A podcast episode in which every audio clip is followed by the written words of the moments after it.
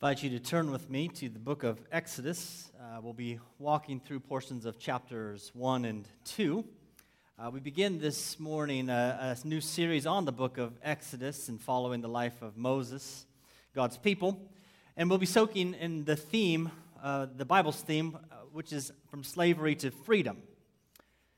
We today have been enslaved by sin and its effects. We are now free in Christ to follow, to obey, to love, to serve.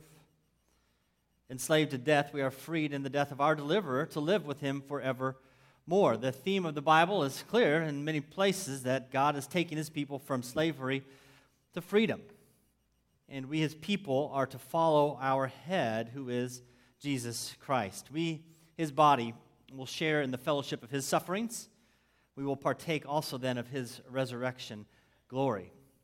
But before we see Christ appear in space and time and history on this earth, God raised up another deliverer. Named by name is Moses. And for the next few weeks and months, we're going to be following our Moses, who is God's deliverer, in order that we might see Jesus Christ more clearly. So, uh, to that end, would you join me with a word of prayer? Let's pray. Heavenly Father, we are grateful for your word, which is living and active. And as we come to this portion of your holy scriptures, would you grant us patience to read slowly? Grant us eyes and hearts that are open to, to see and, and to receive, ears that would hear what you have for us. Leave us not into our own devices, nor leave us unchanged, but conform us more into the image of your dear Son, from one degree of glory into the next. It's in his name we pray all of these things. Amen. So we're in the book of Exodus now for a little while here. Uh, to bring us to that point, I just want years years ago, uh, Rich Mullins, singer songwriter, passed away in an untimely death. And what happened was years following that untimely death, his band was named the Ragamuffin Band. They had taken these old scratchy cassette tape recordings of Rich Mullins' last album, and they completed a project that he had not finished, and then they produced it, and it's called the Jesus Record. The central song in that album is titled My Deliverer. It sings the themes of our book of Exodus. So if you go and Google it now, you'll, you'll hear those themes. Well, don't, don't Google it now. Um, but the theme throughout is that my deliverer is coming. My deliverer is standing by. My deliverer is coming. My deliverer is standing by. And what's brilliant about it, key insight to that song, is that, that, that, that, Rich Mullins was recognizing that Jesus is reliving the lives of, of Moses and of Israel. What happened to them is happening to Jesus. And all of that, what happened to Moses and Israel, was pointing to Jesus, another deliverer, a final deliverer. Now, if you did summarize, this is a fun game, if you try to summarize the Bible in one word, you might be hard pressed to find something different or better than deliverer. Deliverance is at the very heart of the biblical story. Moving God's people from slavery to freedom. The archetypal story, of course, is here in the book of Exodus. Transitioning, transforming people from the domain of darkness to the kingdom of God's own Son, who is our deliverer. So, we come to the book of Exodus. The title Exodus, it means a, a going out, uh, a departure. If you get to the Hebrew scriptures and you read it, there, there's a tame title. It's just called Names. Names. Well, that's because that's one of the first words that appears. Look at verse 1. These are the names of the sons of Israel who came to Egypt with Jacob, each with his household. It might be a tame title, but it indicates something that God is acting in space and time, that God works in history, that God is, in fact, the God of history from chapter 1, verse 1, we are established in history of God's deliverance of a particular people, had a particular geography, and a particular time. Exodus, at its most basic theme, is showing that God works in history, working out all things for his glory and the deliverance of his people. So, throughout history, God's people have been singing that God is faithful to deliver his people. They've been singing, Our deliverer is coming, our deliverer is standing by. God works in space and time. And we see that in part because the story we're entering into is connected to the stories that have come before in the book of Genesis. Genesis sets up patterns of God's deliverance, and we see those repeated in the life of Moses and of God's people, Israel. There were sons of Israel and, and sons of Jacob throughout the book of Genesis. So, verse 5 summarizes it this way All the descendants of Jacob were 70 persons. Joseph was already in Egypt. Then Joseph died, and all his brothers, and all that generation. In just a few short verses, uh, the writer here is summarizing all of the book of Genesis and saying that God has delivered his people in the past. In fact, verses 2 through 5 is basically a summary of all of Genesis 46. So there's a connection here. Even as we, we read the beginning of the book of Exodus, there's an and actually that comes in the text. There's a, a connection to what's happened before, which then indicates this. What's happened before and the way that God works in history, God's going to do again. What happened to Joseph, for instance, is what will happen to Moses. And what happens to Moses is, incidentally, what will happen to Israel. Ultimately, this follows until we see it happening to Jesus Christ, the true and final deliverer. So, this morning's sermon is going to be a lot of the themes that arise. And one of the main themes that we see is that God's pattern of deliverance is by delivering his own uh, son as a deliverer. Joseph was raised up by God to deliver his people. He endured abuse from his own people. He was held captive unjustly, and yet he was made rich by his captors before leading his people to freedom. Was that Joseph or Moses? Or was that Israel? Who did that happen to, right? It's happening time and again. Verse 8, though, indicates hey, not all is well. Now there arose a new king over Egypt who did not know Joseph. This is the first indication in the book so far that not all is well. Joseph is forgotten. His deliverance, not only of God's people, but of Egypt and the nations, is forgotten. Descendants now are in Egypt and they are enslaved to a new king or a Pharaoh. But we know from Jacob, we know from Joseph, that God is faithful to deliver, and he will deliver with his covenant faithfulness, which looks a lot like a new creation, verse 7. But the people of Israel were fruitful and increased greatly. They multiplied and grew exceedingly strong so that the land was filled with them. We have this throughout Scripture themes of new creation. And God's deliverance into a new creation is the way that He works throughout history he, he, he delivers by creating anew. Verse 7, you could almost just read back to the beginning of Genesis, where you hear God's command to Adam and Eve to be fruitful and multiply. That's exactly what is happening with his people as we turn the book of Exodus. See, God is acting in his covenant faithfulness. And what that means is God is taking hold of the things that he's created. And we see that throughout Genesis. And now we get to the beginning of Exodus and we see in God's covenant faithfulness, once he takes hold of his creation, he begins to tear it apart. And that is the experience of the Israelites enslaved in Egypt. At the beginning of Exodus, we see God having taken hold of his people. He's now tearing them, dividing them in order to multiply them. As the heavens were divided, separated from above and below, or the, the land divided and separated from the water, so God takes hold of his creation and begins to tear it apart in order to grow it more glorious as a new creation. The biblical witness is that God's covenant actions, where he takes hold of his creation and tears it apart, that's a promise that he will create something new and more glorious with it. So, another theme throughout the book of Exodus is that God delivers through a new creation. And it's hinted at, at least, at the very least, here in chapter 1. But in the midst of this new creation, or prior to the fullness of that formation, God's enemies are seeking to undo God's creation. Look at verses 8 and following. There arose a new king over Egypt who did not know Joseph, and he said to his people, Behold, the people of Israel are too many, too mighty for us. Come, let us deal shrewdly with them, uh, lest they multiply. And if war breaks out, they join our enemies and fight against us and escape. From the land. See, the, the enemies of God are trying to undo his good creative work. This new king or Pharaoh in Egypt seeks to undo God's creation. He's disobeying God's command to be fruitful, to multiply, to spread out throughout the earth. And what he wants to do instead is to shrink or minimize God's people, to limit their dominion in the world. And that reminds us, I think, of another story in the Bible where a people tried to not spread out or divide and multiply, but they tried to just hunker down over a tower the Tower of Babel was simply that.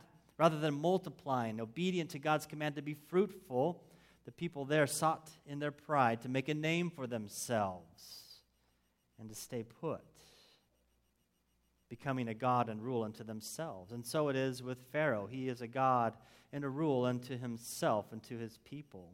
And this is how sin works in all of us. The picture here of Pharaoh, this king, seeking to undo God's good creative work is the image of what sin truly is. And yet, in the midst of it, God's people still flourish. Look at verse 12. But the more they, that's the Israelites, were oppressed, the more they multiplied, and the more they spread abroad, and the Egyptians were in dread of the people of Israel. And throughout Scripture, you see this time and again. God's faithfulness leads to a flourishing in the face of oppression. We always think when the weather's right, then we'll flourish. When the seasons are right, then we'll flourish. The biblical witness is that in the midst of oppression, God grows and flourishes his people. And this is in the midst of much hard work. In fact, verse 14 lists it seven times a reference to hard work or hard labor. There's a ruthlessness of what is being asked of these people. And yet, the more burdens, the more the oppression increases, the people of God multiply, they grow, they flourish. That's what we saw in Genesis as well. Abraham was oppressed by Abimelech, and yet Abraham grew and grew. Same thing with Isaac and a different Abimelech. They all grew and flourished under the oppression. Think of Jacob with Laban, oppressed for year after year after year, and yet he continued to flourish, to grow his camp would multiply. God is faithful to bring about a flourishing in the face of great oppression. Of course, the cross is the ultimate example of this, right? Where the, the, the, the, that death was designed to demolish the covenant and the seed of Eve, and yet in that dying, life was won. So there's got to be some encouragement in this theme for us who follow Jesus, who walk as the body of Christ. This should be a, a call, at least a, a cry out for the saints in Christ to carry on in hope, to continue to walk whatever would come, trusting that God works out all things together for good of his people, those who are called according to his purposes. If indeed the church is built on the blood of the martyrs, well, that's because it was the path of our Savior. And so, the life of Moses in the book of Exodus, I think what it calls out to those who follow Jesus is that continue to trust even when things look bleak and to walk faithfully because God is faithful to deliver his people. And he will often deliver in quite unexpected ways. I mean, look at what the Israelites are facing in verses 15 and 16. Then the king of Egypt said to the Hebrew midwives, one of whom was named Shiphrah, the other Puah, when you serve as a midwife to the Hebrew women and see them on the birth stool, if it is a son, you shall kill him. If it is a daughter, she shall live. That wasn't quite enough, so go down to verse 22.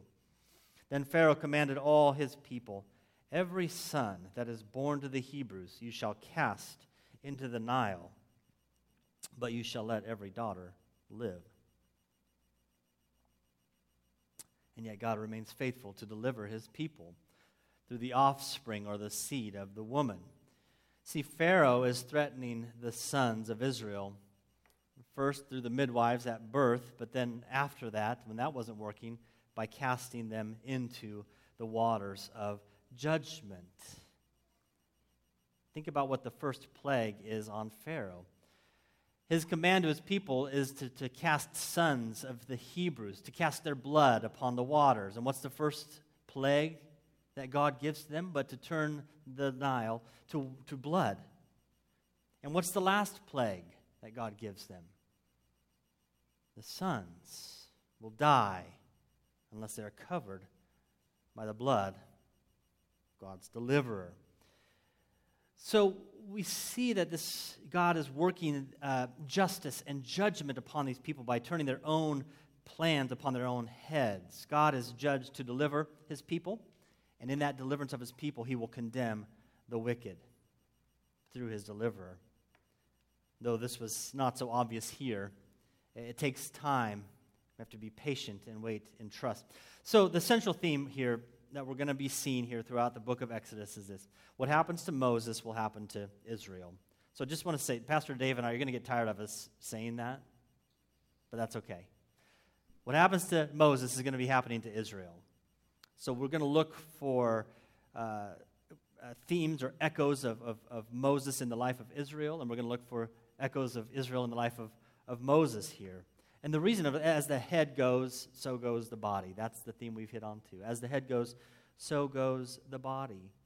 Moses is being raised up as a deliverer of God's people. Whatever happens to the head of God's people will happen to the body. Okay? So that's a theme. You'll get tired of us saying it, but we're going to keep saying it. This, this story here, this, where there's names at the beginning and then there's a slaughtering of innocent children, it sounds a lot like some gospel narratives, doesn't it? Which is what was read for us here. What happens to Moses will happen to Israel, is what happens to Jesus as well. Exodus is a story of God being faithful to deliver his people. God works in space and time. He is the God of history, working to create a new people as a new creation but that requires them passing through the waters of judgment, through suffering and oppression. Yet God remains faithful to, to give a deliverer. And that deliverer comes in these strange and unexpected ways. Look at verse 2, uh, chapter 2, verse 1. Now, a man from the house of Levi went and took as his wife a Levite woman. Seems kind of innocuous here as an intro here, but, but look, uh, God is raising up a deliverer who is going to be a priest and a prophet. In Exodus chapter 6, verse 20, we have the names Amram and Jochebed. That's Moses' mom, who is a daughter of Levi, and that's his dad as well. They're both of a priestly tribe, which indicates right up front that Moses, this deliverer, is being raised up as some kind of a priest. And what's a priest? A servant. A servant in a house, a servant in God's house, serving God's people. And so we see deliverance is not just to be uh, freedom from oppression, it's, it's, it's freedom for something. We'll see that time and again. There is freedom from oppression, but it's freedom to worship God. So God raises up a priest who will uh, serve God and his people.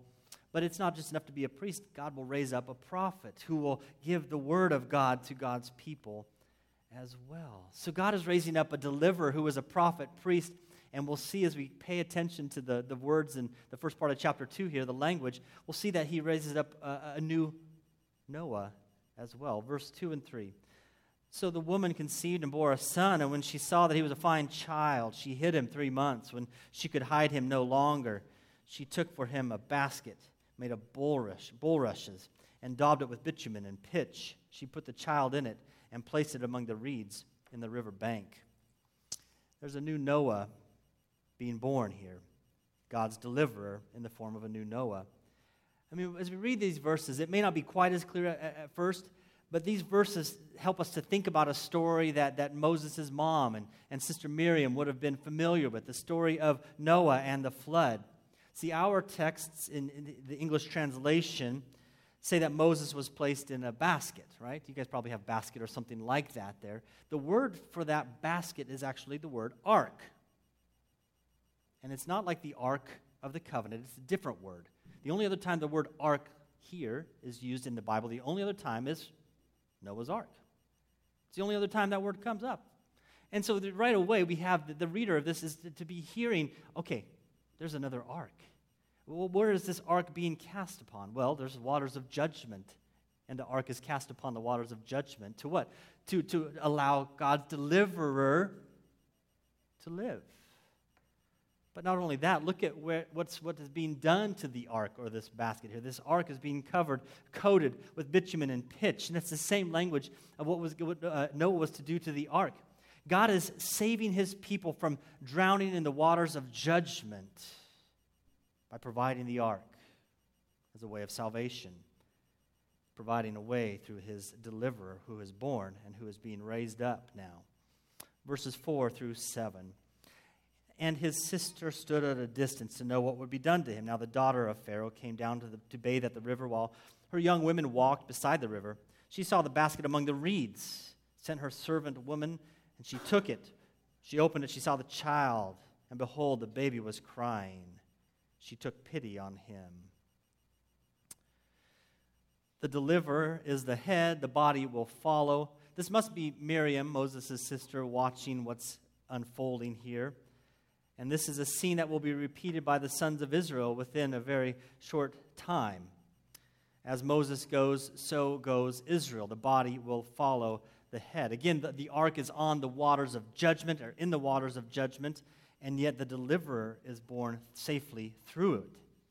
And this anticipates the future deliverance as Moses passes through another body of water, which is another water of judgment. See, this ark is placed on what? This, this water where there's reeds around it. And of course, Israel will soon pass through the Reed Sea or the Red Sea. There's, there's imagery here that would ha- as Moses is being delivered from the waters of judgment, so Israel, God's people, will be delivered as they follow their head through the Red or the Reed Sea, the Sea of Reeds. And this child is crying here. In the same way, the children of Israel will soon be crying out to their God to deliver them from their oppressors. And as God delivers Moses, so he will deliver his people. And then we see that the Egyptian oppressors are the ones who will give wealth to God's people, not only freeing them, but giving them riches that they might flourish in their new fought freedom. Verse 8. And Pharaoh's daughter said to her, Go. So the girl went and called the child's mother. And Pharaoh's daughter said to her, Take this child away and nurse him for me, and I will give you your wages. So the woman took the child and nursed him. When the child grew older, she brought him to Pharaoh's daughter, and she became her son. She named him Moses because she said, I drew him out of the water. It could be a dream of every new mother. It's a lot of work and a lot, a lot of sleep. If you could get paid for that, oh, that'd be great. And this is what happens to Moses and his mom. God causes his people to flourish through their oppressors. From Abraham and Abimelech to Jacob and Laban, we see it in the life of Daniel and the Israelites, where Cyrus provides for them, where in the book of Acts, Rome is continually protecting God's people. And as Moses leads the Israelites from bondage to freedom, their oppressors will give them gold and silver and riches as they go out into the wilderness to worship their God. God is expanding his kingdom with the riches of the nations. From bondage to freedom, the main theme of the book of Exodus, and for all intents and purposes, the, the, the, the main theme of the Bible, God is raising up a deliverer who's been drawn out of the water. And that's where we begin to shift to see what in heck this story has to do with us today. Jesus, too, was made to pass through or to be raised up from the waters of judgment. He underwent two baptisms, one at the Jordan and one at the cross. His first baptism at the Jordan, which is a shadow of Israel's passing through the Red Sea. At that baptism, he was baptized into service. Now, the second baptism that he undergoes was unto death and then unto life everlasting. What happens here in Exodus 1 and 2 is shown forth in a promised form. What is true of those baptized into Father, Son, and Holy Spirit will be the same effect as that which of those who are born or are baptized by passing with Moses through the Red Sea. God is faithful to give his only Son in order to deliver his people. Our deliverer is coming. Our deliverer has come. Our deliverer is standing by. And though Moses was raised up out of the water, pretty soon he too will be rejected by God's people. He too will know exile and abandonment. He'd be rejected. He will know exile. Meanwhile, God's people will be suffering under the slavery of a tyrant. And the Bible bears witness that they begin to conform their lives to the image of Egyptian ways. They loosen their grip on God and His way. Yet God remains faithful, He remains near, soon revealing Himself through fire to anoint His prophet priest to deliver His people. What we hear in the book of Exodus is, is Jesus' story, and our story is therefore wrapped up in His. We are encouraged because God's faithfulness is extended to us through His deliverer. And what's even more encouraging is that his faithfulness is, is extended to, to the small and the nameless ones of this passage. The midwives, they're not even given names hardly, but they, they are the ones who become the heroes of the story, who protect the seed of God, who will deliver his people one day. And because of the faithfulness of these women, regardless of the risk and cost, God blessed them, delivered them, and helped them to deliver God's deliverer. So take heart in this story of Moses, people of God, in this Exodus, as we think of Jesus as a new Moses and we participating in a new Exodus. He is our deliverer, and our deliverer is a man of sorrows who is acquainted with grief. And yet God is faithful to raise him up from the tomb, to exalt this our deliverer unto his own right hand where he now rules over all creation. So that means that we too, who follow this deliverer, we will know sorrow. We will become like Moses, more and more like Jesus, as we share in the fellowship of his sufferings. And what is asked of us as his people is to trust him. As God has provided his deliverer in the past, he will provide his deliverer today. He stands by and He weeps with us and He strengthens us and He guides us, all in the midst of our failures and our sins. All the while, we are surrounded by those seeking to thwart God's way. And yet, we are asked to trust God's deliverer has come. The story gives us confidence that we can sing with God's people who have sung throughout the ages that my deliverer is coming our deliverer is standing by. For his promises are ours in Jesus Christ, who sings over us the words of the prophets, saying, Fear not, for I have redeemed you. I've called you by name, and you are mine. When you pass through the waters, I will be with you, and through the rivers, they shall not overwhelm you. When you walk through the fire, you shall not be burned, and the flame shall not consume you, for I am the Lord your God the Holy One of Israel, your Savior. Indeed, praise the Lord, our deliverer is come. Let us pray. Heavenly Father, we are thankful that Jesus is our deliverer and that he has come and that he comes to us moment by moment through your Holy Spirit. So lead us, guide us, that we might serve you faithfully all of our days, renewed in covenant to worship you faithfully all of our days. Bless us, we pray, in Jesus' name. Amen.